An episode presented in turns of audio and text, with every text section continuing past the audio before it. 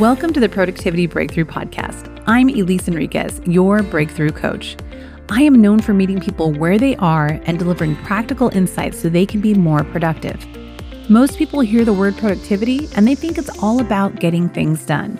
What actually moves us forward in life and business is getting things known, getting things prioritized, and illuminating the next steps so you can achieve the goals that matter most to you.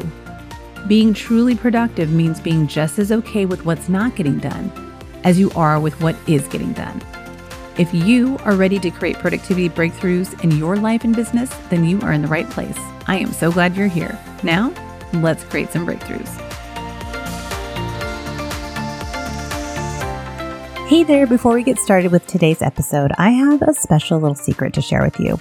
If you're one of my loyal listeners who is listening on the day this podcast is released, or even the week that this episode is released, then you are about to get some inside scoop. The doors are opening this week to my GYST Build Your Bonus Brain course. In this course, I not only teach you a revolutionary take on productivity and a model to use so you can make progress on the stuff that you really care about, but I also show you exactly how to set up systems so that you can enjoy the life you've created and stop feeling guilty about what's not getting done. I am talking specific app recommendations, click by click instructions. I'm even adding some cool bonuses and opportunities for tons of hands on support. So, to get the full scoop, be sure to sign up for the free masterclass I'm hosting this week because even if you can't actually attend the masterclass live, and I really encourage you to attend live. But even if you can't, you'll get all the information you need in the follow up from the masterclass to sign up for the GYST Build Your Bonus Brain course. Head on over to eliseenriquez.com forward slash masterclass to grab a spot in the masterclass and get details on how to sign up for the GYST Build Your Bonus Brain course. Again, that's eliseenriquez.com forward slash masterclass. And I'll be sure, of course, to toss that link into the show notes for you as well. Okay, on to today's episode. Guess what? As of July 11th, I have been married for two years to my amazing wife, Kim. But what some of you may not know is that I was married before. I was married to a wonderful guy. He and I met when we were in high school, and we dated through our last couple of years of high school and then off and on in college. After college, we moved in together and eventually bought a house and got married. And we didn't have kids, but we did get a couple of dogs who we loved dearly. Before we go on with my story, there's something important that you need to know about me, and that is that I am an Enneagram Type 9.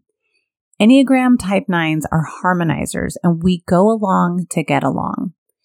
And if you haven't heard about the Enneagram before, just go Google Enneagram, E N N E A G R A M, um, and you can look at more about what this personality system is all about. But I'm a Type 9. And I happen to be the kind of type nine that's called a one to one or sexual nine. And sexual doesn't mean what we normally think of it as meaning. So, what it actually means is that the motivations that drive my behaviors that often show up for a type nine aren't just about going along to get along, but about merging with a significant other, romantic or otherwise, and taking on their goals and their dreams as my own. Okay? So I want to make sure you have that. And really, that can work okay, I suppose, when your goals and dreams are aligned with this significant other. And in my first marriage, at least in the beginning, our goals were definitely aligned because we were checking off all the societal boxes that young straight adult couples in America work to check off. I should probably say young straight white couples in America work to check off. Privileged couples in America work to check off. Buying a house, getting married, getting good jobs, saving money, hanging out with friends, being good consumers, all of the above. Check, check, check, check, check. We checked off all the boxes. And over the course of our relationship, we bought and lived in three different homes, each time upgrading to the next level of home, just like you're supposed to. We invested in real estate, flipped properties, invested in rentals. And while it brought wealth, that part of things brought me actually a lot of stress and frustration. But it meant we eventually had the perfect home and the perfect neighborhood, and we were the perfect couple. Except that we weren't, because nobody is. In the years between 2011 and 2015, so nine years to 14 years into our marriage, the cracks really started showing within our relationship. We loved each other very much and we believed in each other. And we really thought we were going to be like one of those couples that was going to go the distance, even though, you know, divorce rates in our country are what they are. But once we had checked some of those initial boxes of heteronormative uh, white adulthood in the United States, we started to diverge in what really mattered most to each of us and to either of us, I should say. And at some point, it became impossible for me to continue participating in going after his goals because they were no longer aligned with mine. And it's it's not even that our goals changed in either way or that our visions or anything changed. It's that we accomplished the more fundamental goals in life and the more meaningful goals started to come into play. And what success looked like was actually very different for each of us.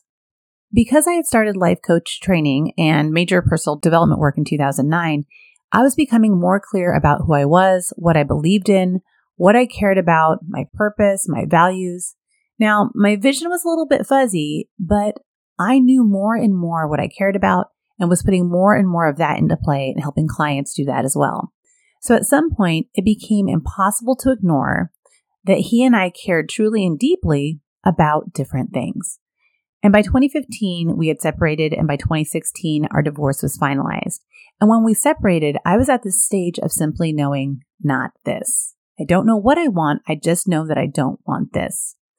And let me provide a quick side note here. That can be a really hard place to be, this not this space. um, for anybody out there who is in the space of not this, whether it's big, like a marriage or relationship or a job or career, or something a little less life changing, no matter how big or small it is, not this can be such a gift, but it can be really hard because you want to know, okay, so what is it that I want? And I just want to tell you if you are in the not this space, hang in there. Don't numb yourself out. Take things one step at a time to help you get more clarity and, and be sure to let people in. You don't have to do this alone. Okay. All right, back to the story. Looking back at the final years of my marriage, my first marriage, I can absolutely point to specific moments, specific arguments, specific impasses, needs that were missing, wants that were unfulfilled for both of us. But what really made it clear to me that I was not living an everyday life I loved is kind of surprising. So, leading up to all this, I was doing something totally dorky. I was building productivity systems for myself for my work as a life coach and for supporting our family. And while my gut was telling me a lot about not this in my life, my systems, or what I like to call my bonus brain, showed me what my life really looked like. And when I looked in my bonus brain, which is really a calendar, to do list, things like that, right? When I looked in my bonus brain, it was full of stuff for my husband, for us in terms of our family, our household, our dogs, and for other people. I had a checklist full of things for our household and to support him, and what was missing was my work and my passion and the things that I wanted to move forward. That was the stuff that always got pushed off to another day. And this, I want to be really clear, this wasn't at his request. This was how I was wired for safety. This is how at some point I opted into this mode of being a type 9 to say, don't rock the boat just go along to get along. And it's how I operated. And he had no idea how much resentment I had built up or how one sided things felt to me. And I, to be honest, I don't think I consciously knew it either. And if anybody right now is thinking, um, codependent much, then yeah, ding, ding, ding, you win a prize. That's definitely what was happening there. I was highly codependent in my first marriage. And when I looked at how I wanted to spend my time versus how I was actually spending my time, there was significant friction. And then my first niece came along. My first niece was born to my sister and her wife, and they were in family mode, and I wanted to be in family mode with them. And I would put stuff on the calendar for dinners with my family or go visit the baby or have them over the week for the weekend. And my ex would participate when it was convenient for him, but it wasn't a driving factor for how he spent his time. And there's nothing wrong with that. There is nothing inherently wrong with how either one of us wanted to prioritize our time. And it highlighted the gap between our definitions of an ideal life. For me, it felt like a battle to get the family time that I wanted to have. But to make up for that, I also found myself making sure that my time was really flexible so that I could be available to him and his needs at any moment outside of that family time, including keeping my weekends open so that if he wanted to do something, I was going to be available rather than spending time with others who I also wanted to spend time with. I, I seriously would tell friends like, I'm not sure yet. Let me let me just wait and see and miss out on an opportunity because what if he wanted to do something this weekend? And guess what? A lot of times he didn't because who would want to spend time with codependent me, right? And he had other interests that he was pursuing, right? So again, this was not at his request. This was not uh, anything that he wanted from our relationship. It was an unhealthy rhythm that we got into, and it was an unhealthy approach that we could have worked on. But the things that he was striving for, he was willing to do what it would take to get there, and I simply wasn't. I had different things that I was striving for. I had different sacrifices I was willing to make for the things that I wanted. And that's, again, okay. There's nothing wrong with us wanting different things.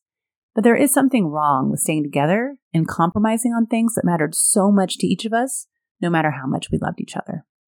Strangely, it was getting that current reality of my life in front of me through my bonus brain of all things that helped me see that a change was necessary and it helped me realize that I wanted my days, my time, my energy, my efforts, and my focus on what truly mattered most to me and to be partnered with somebody who was aligned with that at least, I don't know, 80% of the time I always, I always feel like 80 20 is a good rule. And as I became more clear about what I wanted in my bonus brain, so what I wanted in my life and how I wanted to use my time and actually getting it in there into my systems so I could have my days look the way I wanted to have them look, I became more alive. So the more I did this, the more alive I became, the more energy I had, the more openness I was to the extent that I did attract somebody who believed what I believed and who 80% of the time I would say we're working towards the same things. Even if we take different approaches, my wife and I are working toward the same things and willing to make similar sacrifices to get there. And so, if you are in a state of not this, no matter how big or small, I really encourage you to take a step back and establish what is true right now. Get a clear picture of your reality before you start exploring options. Get a clear picture of what is currently happening in your life and in your world and what that means for what you actually do want. And if there's alignment, then it might just be that some tweaks are needed to make it how you really want it. And if there isn't alignment with what you want and where you are, then there might be bigger changes to explore. In terms of any kind of changes, any major decisions, be sure to get that current reality in front of you. And really, the best way to start to do this is to look at your day to day life. How are you spending your time? What are you working on? What are you avoiding? What are you pushing off? What do you feel resentful about? Start there before you start exploring your options. So, all of this, of course, brings me to the question of the week. What percentage of your time is being spent on fulfilling activities? And are you okay with that? So take a look and ask yourself what percentage of your time this week is being spent on fulfilling activities and are you okay with that? You don't have to do anything about it yet. We can just start with awareness for now. Now, you know I love to hear from you, so be sure to head on over to my Instagram page and either leave a reply in the comments to the question of the week post or just send me a direct message. And if you need help building a bonus brain to help you see the reality of your life so you can start thriving, be sure to sign up for my free masterclass this week. Head on over to eliseenriquez.com forward slash masterclass, or just head on over to the show notes and you'll find the link there too. Okay, that is all for this week. I'll be with you again next week. Until then, keep moving forward what matters most. Thanks so much for joining me for this week's episode of the Productivity Breakthrough Podcast. Did you have a breakthrough today? Write to me and let me know. You can reach me, revisit anything we covered today, or uncover free resources over at eliseenriquez.com. And if you know of other leaders in life and business who would appreciate a little help with their productivity breakthroughs, I'd love it if you'd share this podcast with them. And finally, remember to hit subscribe or follow so you don't miss an episode. See you next time.